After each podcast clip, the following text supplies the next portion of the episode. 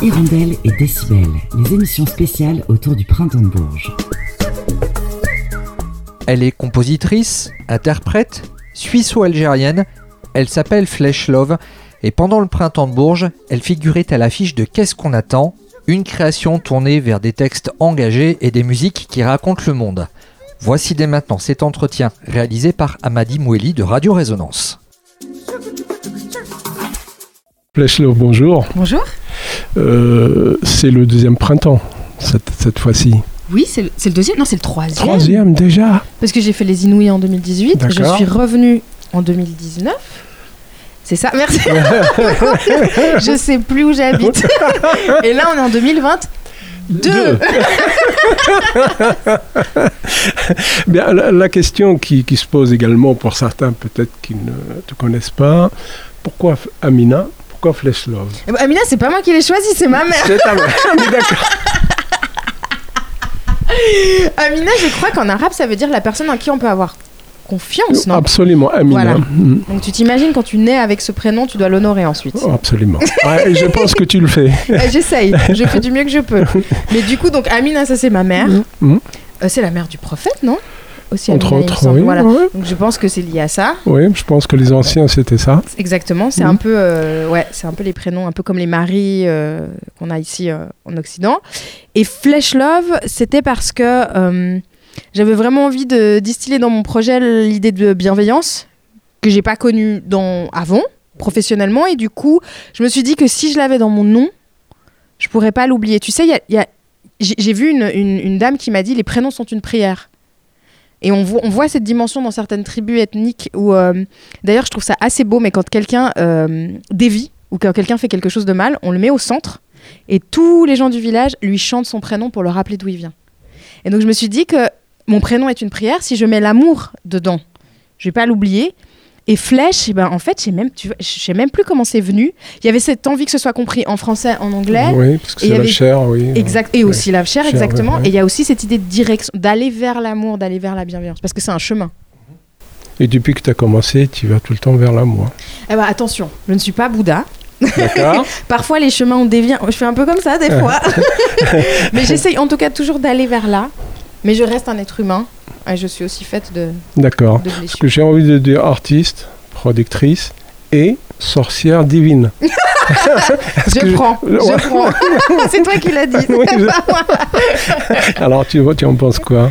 Bah écoute, ce que je trouve beau, c'est ça, c'est que en fait, la rencontre entre deux personnes, par exemple, c'est une vibration. C'est comment toi t'as ressenti. Donc toi, ça t'a touché comme ça, et donc ça me ça me fait plaisir parce que dans ce que je fais, il n'y a pas une volonté d'imposer quelque chose, mais il y a une, une- une volonté d'ouvrir, d'être vulnérable et d'être accueilli par les autres et d'accueillir ce que les autres ont à me dire de moi.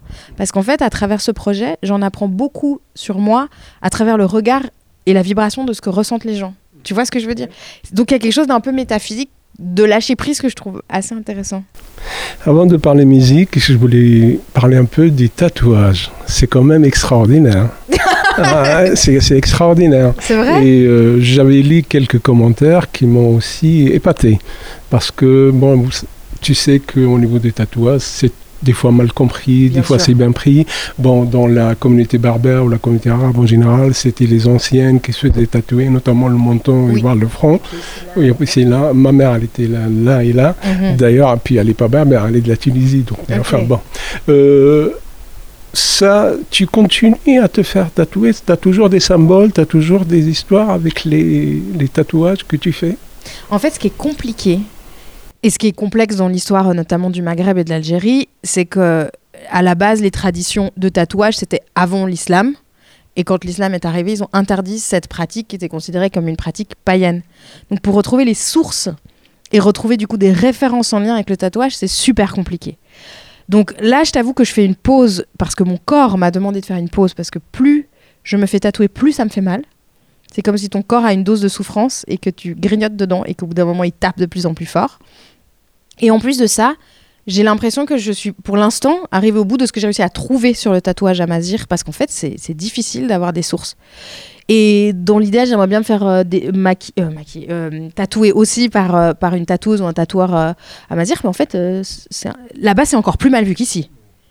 Donc c'est difficile de trouver. Donc Mais écoute, j'ai trouvé, j'ai trouvé des références que j'ai glanées à droite à gauche dans des livres. Notamment, il y a, je sais pas si tu connais euh, Loretta Leu et Félix Leu, tu connais bah, Les tatoueurs suisses, eux, ils sont partis au Maroc, mais il y a, je crois, dans les années 80, avec un, un- un camion. Et ils sont allés à la rencontre des tatoueurs et tatoueuses amazigh berbères et ils en ont fait un livre. Donc ils ont dessiné, ils ont écrit. Et donc ça, c'est c'est une, une jolie source euh, d'informations. Mais il n'y en a pas beaucoup. Oui.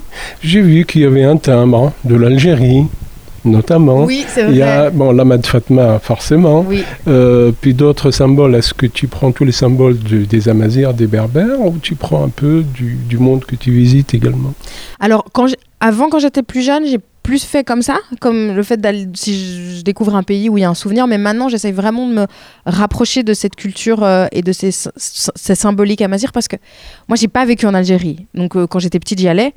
Et donc, ma relation à l'Algérie, c'est une relation de mythologie. C'est ce que j'en fais. C'est une chance. J'ai un privilège. C'est je prends que ce que je veux. Parce que quand on vit là-bas, ma mère, elle m'a expliqué, tu prends pas tout ce que tu veux. Il y a des choses dont elle se serait bien passée. Mais en fait, je sens qu'à travers cet apprentissage-là et cette réappropriation d'une culture qui a parfois été euh, vécue douloureusement par ma famille notamment, eh ben, je guéris aussi mon histoire, mais celle de mes ancêtres aussi. Et je trouve que c'est assez beau comme chemin. Et est-ce qu'aujourd'hui, si je peux me permettre, tout le corps est tatoué ou tu as des, encore des, de l'espace pour d'autres? Bah, en fait, euh, j'ai quand même encore de l'espace. Après, je. euh, j'ai pas. En fait, tu sais, il y a des gens, par exemple, qui se font des bodysuits, donc complets. Moi, c'est pas spécialement mon objectif. C'est plus en fonction de ce qui me touche et ce qui me donne envie. Et pour l'instant, euh, je suis bien comme ça, là, pour l'instant. Quand tu vas à la plage, comment t'es vu Euh, tu dis par les jeux. Pff. Bah, en fait, ça dépend des cultures. Le tatouage, il est pas vu de la même façon. Après, je t'avoue que je, je me pose. En fait, tu sais, en général, parce que les tatouages berbères euh, sont peu connus, les gens sont souvent plutôt euh, interloqués, viennent te parler. D'ailleurs, les personnes âgées souvent apprécient, me disent Ah, j'aime pas trop les tatouages, mais vous, j'aime bien. Après, si tu vas au Japon, par exemple, je suis partie au Japon, mais sans aller à la plage. euh, si tu vas au Japon et que tu es en t-shirt, tout l'art du tatouage est encore lié au yakuza. Donc se faire tatouer, c'est faire partie d'une partie euh, de la criminalité japonaise. Donc ça se voit. En plus, c'est une femme. Donc voilà, il y a- dans l'espace public, les réactions seront différentes aussi en fonction des cultures et des ouvertures d'esprit. Mais franchement, je peux pas me formaliser parce que sinon, je, je peux plus sortir quoi. Le ta- tatouage, c'est un peu assez poussé, c'est des traits quand même qui sont assez importants. Oui, c'est assez fort, c'est assez. Euh, ouais. Est-ce que le corps n'en n'en souffre pas? Bah, je peux pas répondre à cette question de façon universelle parce qu'en fait, tout un chacun et une chacune réagit différemment. Mais il faut, se- rappeler pourquoi on se faisait tatouer, c'est-à-dire que l'histoire du tatouage, les tout tout tout premiers tatouages qu'on a trouvés sur des momies, euh, c'est d'abord comme des petits points comme ça. Et ça fait penser un peu à des points d'acupuncture et d'acupressure. Il y a cette dimension de guérison. Après, il y a eu la dimension de rituel. Donc, euh, la question de la douleur, pour moi, elle passe avant la dimension du, du rituel, en fait. D'accord. Ouais. Euh, non, après, pardon. Après. Non, ça passe après. Après, Non, pardon. après. Ouais, ouais, ça passe après. Ouais, bien sûr. Donc voilà, c'est quand même pas mal. Ceux qui te connaissent, ils te connaîtront encore mieux maintenant avec cette histoire de tatouage, parce que la question m'a été posée également. Parce que les gens te suivent quand même, et c'est bien. Je peux te dire que les gens te trouvent très sympathique et tu, tu réponds au tac au tac. Ah, ok, bah, c'est Tu cool, calcules merci. pas, ce qui était bien. Alors parlons un peu musique maintenant. Bon, D'abord, dans tes musiques, tu t'inspires un peu des faits, des histoires, comme euh, euh, au Portugal euh, notamment? Eh ben, en fait, de ce dont je m'inspire le plus, c'est de mon cheminement personnel et de ma guérison et de la spiritualité. Et en fait, je me dis que si ça me touche, ça peut potentiellement toucher d'autres gens. Et qu'en fait, finalement, dans les recherches de tous les êtres humains, il y a une universalité. On cherche à être aimé, on cherche à se guérir, on cherche à faire partie de quelque chose, on cherche à comprendre d'où on vient. Et donc, en fait, je me dis que si ça me touche, ça, peut toucher d'autres gens. Mais dans un premier temps, c'est d'abord une volonté, moi, de me guérir moi. Et aussi, le deuxième pan, je pense, qui m'inspire énormément, c'est quand même la science, parce que je lis beaucoup de livres là-dessus. Et donc, y a- dans mes morceaux, tout d'un coup, il y a un peu d'éthologie, tout d'un coup, il y a un peu de physique quantique. Donc, je, voilà, parce que je trouve ça chou. J'aurais bien voulu aussi être prof d'histoire. C'est ce que tu voulais faire au départ, un peu, l'histoire des religions. des- Oui, bah, c'est ce que j'ai étudié justement l'histoire Ouais. des religions. J'ai- étudié l'ethnologie, j'ai étudié les études de genre, j'ai fait un peu d'orientalisme aussi. Euh, et donc en fait, c'est, j'aurais bien voulu être professeur parce que j'aurais bien voulu incarner le professeur que je n'ai pas eu. Où j'ai eu des profs géniaux, mais des fois, je- le fait d'être assis dans, ma, dans mon siège m'ennuyait et je, trouvais que c'était un pouvoir exceptionnel qu'avaient les gens de nous apprendre en fait. Un prof, ça peut changer une vie. Un professeur ou une professeure. On se rappelle tous et toutes d'un professeur ou une professeure qui nous a, qui a cru en nous. ça change le destin, ça change l'histoire d'une vie. Et donc, du coup, je me suis dit que, si, que en fait, vu que j'adore apprendre, si je mets dans mes chansons un peu des, des petites, euh, des, des petits mots d'apprentissage, des petits moments d'apprentissage, peut-être ça peut apprendre des choses aux gens, puis c'est cool. non, c'est pas trop censé être pour, être pour ça, mais il y a peut-être un peu quelque chose de pédagogique, mais, mais en toute humilité, hein, dans le sens où je me dis, putain, c'est génial ça. Et ben peut-être que si je le partage avec les gens, ils vont trouver ça intéressant et puis on sera plus à le savoir. Mhm. C'est peut-être pour ça que tu es ouverte. Il n'y a pas que la musique soul, il n'y a pas que le Oui. jazz, il n'y a pas que le R&B. a-. C'est différent un peu ce que tu fais. Bah écoute, je, je me rends pas compte à quel point c'est différent, mais en tout cas, je m'autorise, je m'autorise tout et je m'interdis rien. Et, et aussi la chance aussi d'être euh, ma propre productrice et de pas être dans un gros label. Et en fait, il y a personne qui me dit quoi faire. Et ça, c'est un choix de vie aussi. Et je respecte celles et ceux qui veulent faire ce choix de d'avoir des gens qui vous guident. Mais moi, j'ai besoin que mon processus créatif ne soit pas altéré euh, avec un argumentaire qui puisse être commercial. Parce que souvent dans les labels, c'est si tu dois faire le morceau, il est plus court, faut qu'il rentre en radio. ça. Moi, j'ai pas du tout envie que ça rentre en compte et j'ai vraiment envie de, que ce soit le plus pur possible et qu'il n'y ait pas cette question-là de qu'est-ce qui peut marcher, qu'est-ce qui peut pas marcher. Parce que je suis sûre que si tu es sincère, tu peux toucher des gens aussi. Peut-être c'est pas 100 000 personnes, mais déjà, si tu touches une personne, qui elle parle à quelqu'un d'autre, tu crées un lien, quoi. D'accord. Est-ce que le premier, la première chanson là-bas qui, qui est impor- importante, peut-être tu dis après avoir quitté le groupe, on en reviendra après. Tu dis le, Euh, le, euh, le groupe, le- la première. Umusuna, tu dis Umusuna, du coup oui. Est-ce qu'elle est importante, tu dis Ouais. cette chanson? Bah, en fait, ce qui est intéressant, c'est que Umusuna, en japonais ancien, ça veut dire le retour Voilà, à la matrice, tu voilà. vois. Donc il y a- Mhm. il y, a cette idée de retour à quelque chose. Ce qui est intéressant dans cette chanson, c'est que vu que j'écris beaucoup aussi un peu dans un état de, de- de semi-trance, Oui. j'avais pas tellement compris ce qu'elle voulait dire.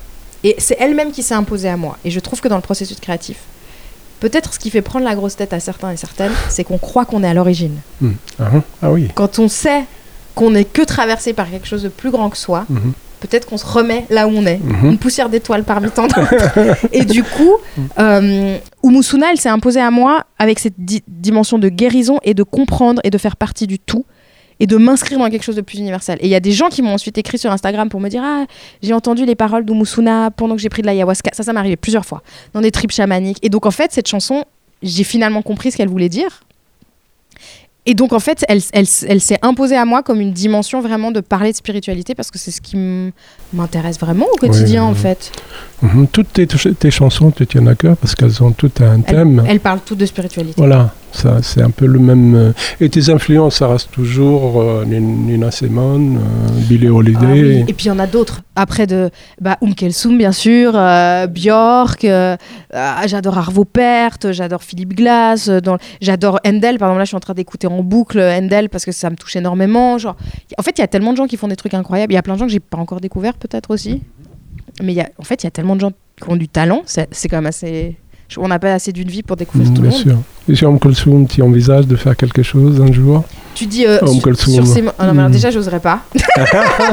Faire reprendre Um Kelsum, c'est quand même un gros morceau. Ah Oui, ah oui. Par contre, elle me touche énormément et j'écoute sa musique et elle m'inspire profondément. Mais euh, non, non, non, je crois que j'oserais pas. non, non, non, non, j'ose pas. Non, C'est c'est très bien. Sinon, est-ce que je lis ici, là, que tu as pensé tes plaies Est-ce que tes plaies sont toujours encore. euh, Bah, c'est un processus. Écoute, moi, je crois que c'est l'histoire d'une vie, la guérison. Ouais. Je sais pas si tu peux arriver, s'il y a un être humain sur cette terre qui dit c'est bon. Peut-être que c'est ce moment où on s'en va. Mhm. Peut-être aussi. ouais, ouais. Peut-être que quand on a tout fini, on disparaît comme ça. Mhm. Piouf non, mais tu vois ce que je veux dire genre. J'ai l'impression que le processus d'une vie, c'est de s'asseoir à côté de soi et puis de penser ses plaies. Et puis en fait, tu, tu, comment dire, tu prends du temps sur une plaie, puis d'un coup tu découvres à côté qu'il y en a une autre parce qu'elles sont reliées.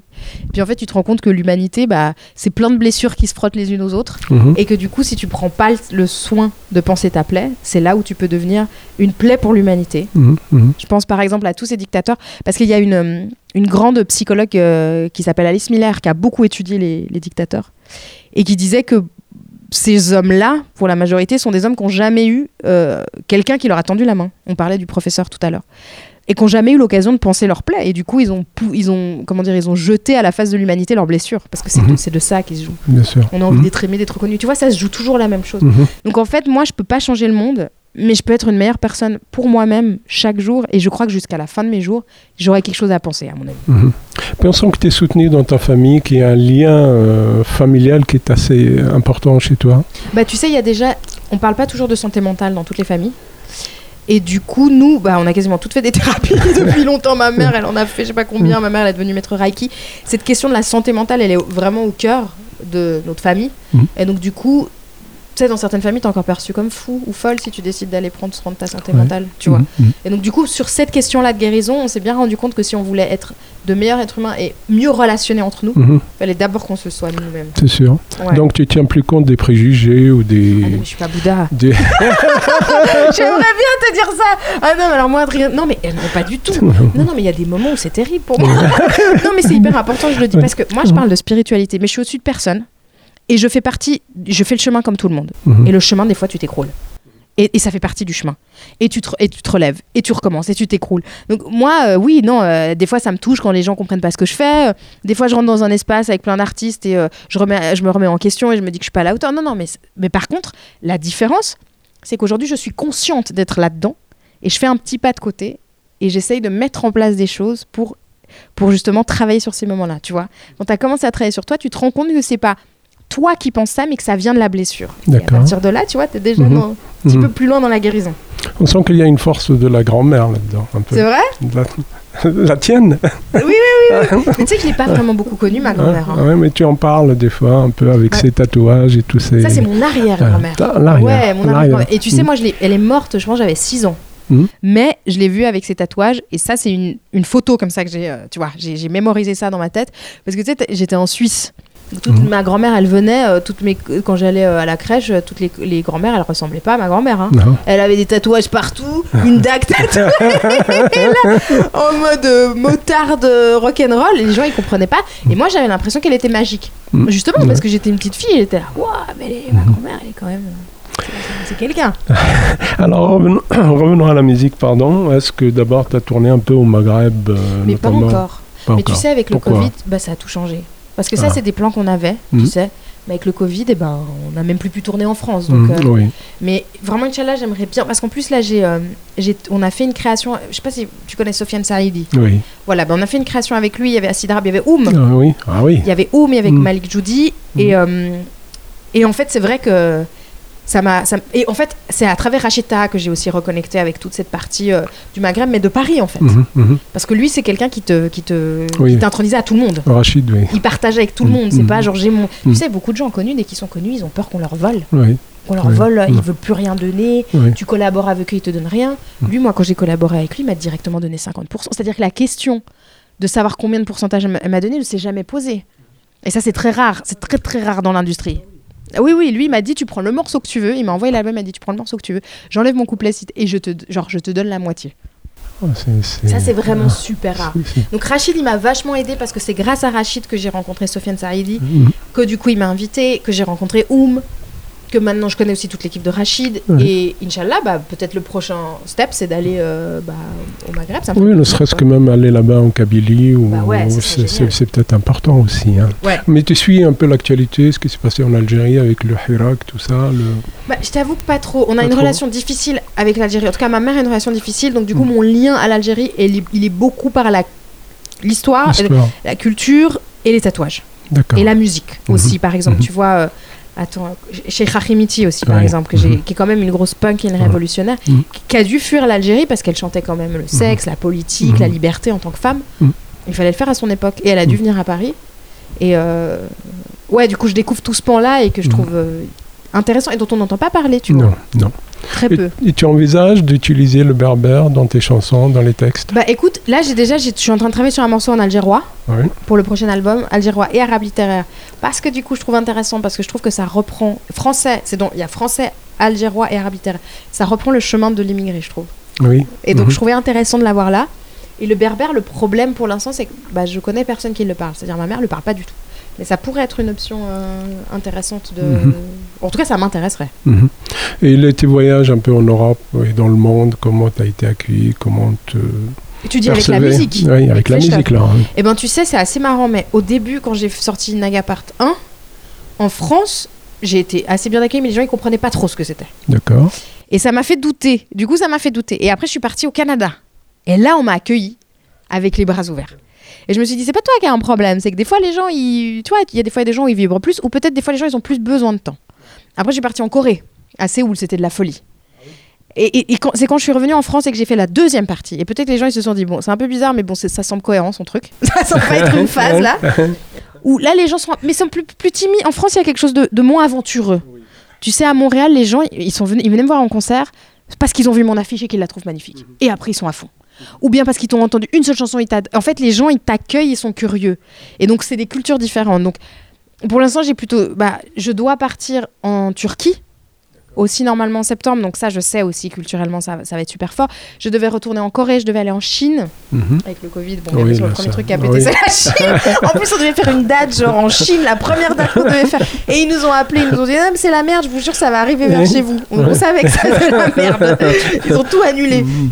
On devait partir en avril Oui. 2000. Attends, le Covid c'était quoi 2000 2020, avril 2020. 19, fin 19. ouais. 20. Vingt- oui, 2020. oui, Ouais, donc vrai. avril 2020, Mhm. on, donc euh, on devait partir en Chine.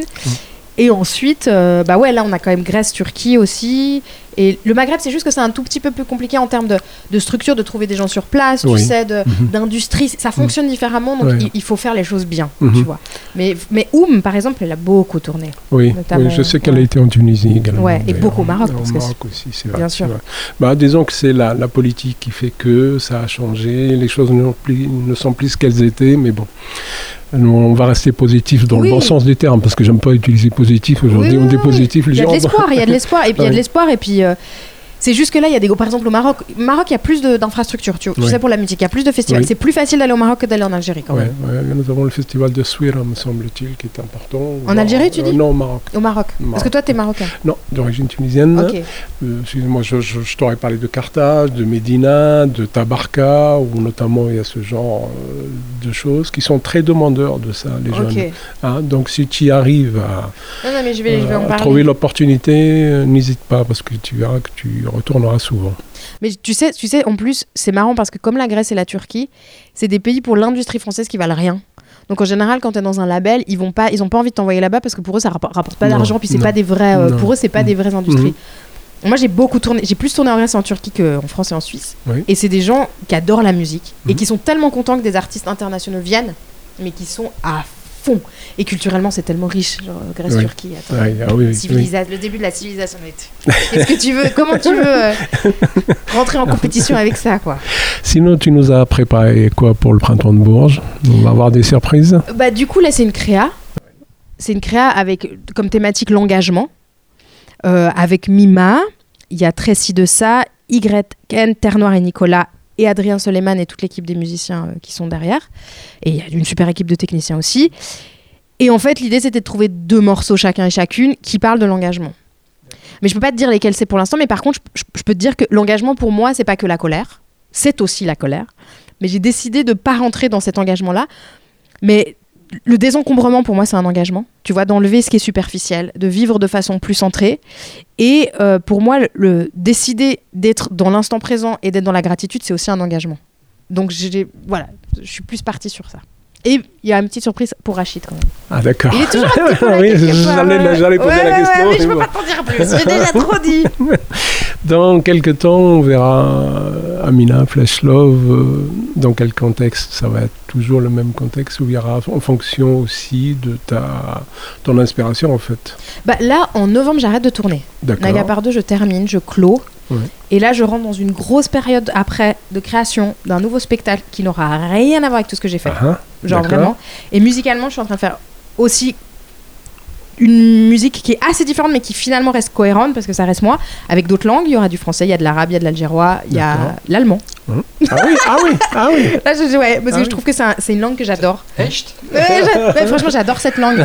Et du coup, et, en général, c'est pas spécialement une langue où les gens, que les gens trouvent, en tout cas dans la francophonie, ouais. euh, très belle à chanter, mais moi, je trouve qu'elle est intéressante. Ah, ah. Et donc voilà. je sais pas si ça te dit quelque Non, mais en fait, par contre, il y a vraiment cette idée d'élargir encore plus les horizons et d'avoir. Il y a peut-être plus de musique euh, arabe, peut-être, orientale. Il Mhm. y a encore plus de percussions. Mais musicalement, j'ai encore la liberté de- d'explorer. euh, je, je sais pas vraiment. Je crois pas vraiment qu'il y a un style qui va dans. Non, parce que tu peux aussi t'inspirer drôlement de la musique berbère, de la culture berbère, où il y a quand même des, des, des gens qui sont sortis. Bon, on va pas parler d'Idir qui est parti paix à son âme. C'était un grand homme. Mais bon, euh, Rachita aussi, qui a changé du, du rail, il a évolué exactement. Euh, Il y a Khaled qui était resté sur le, le même rythme, et encore.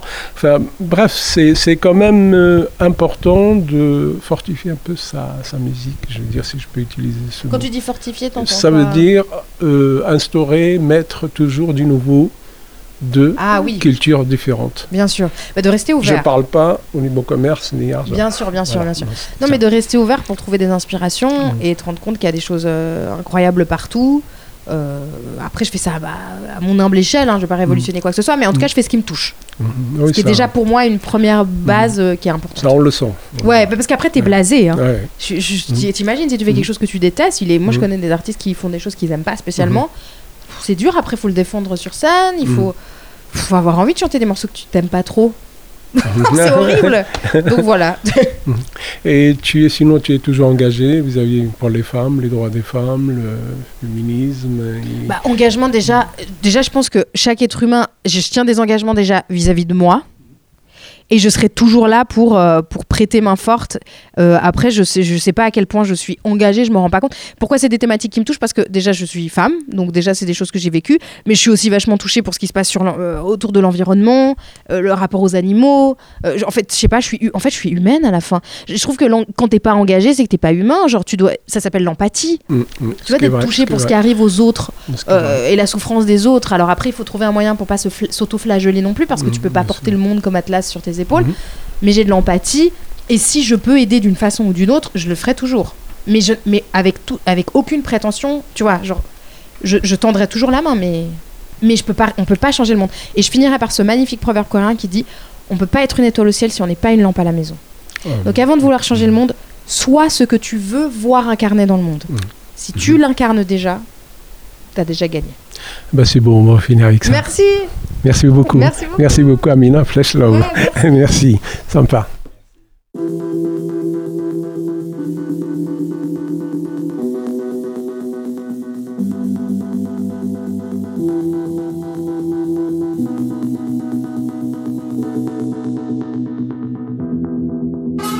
Scars shining all over my body.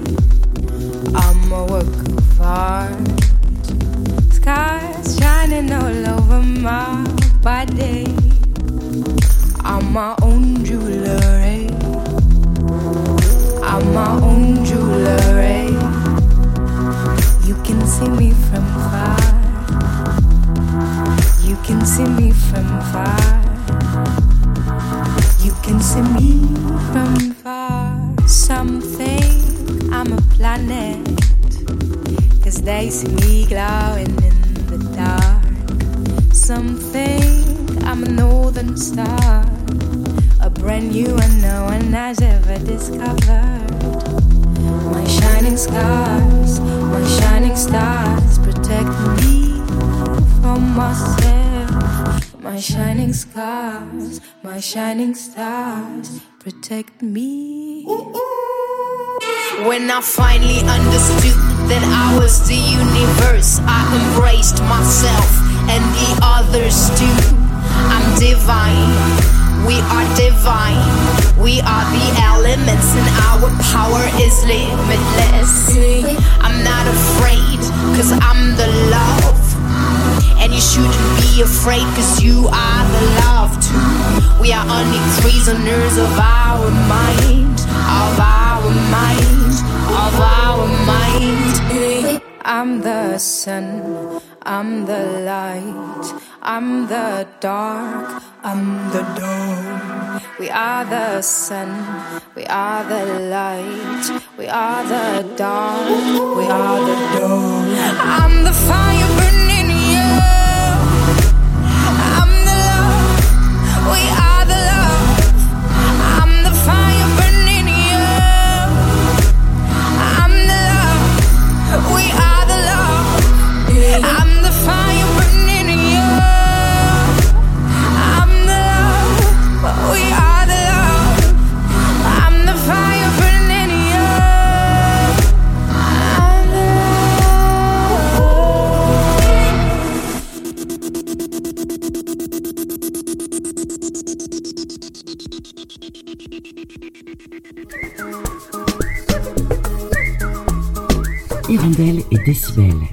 Spéciales autour du printemps de Bourges.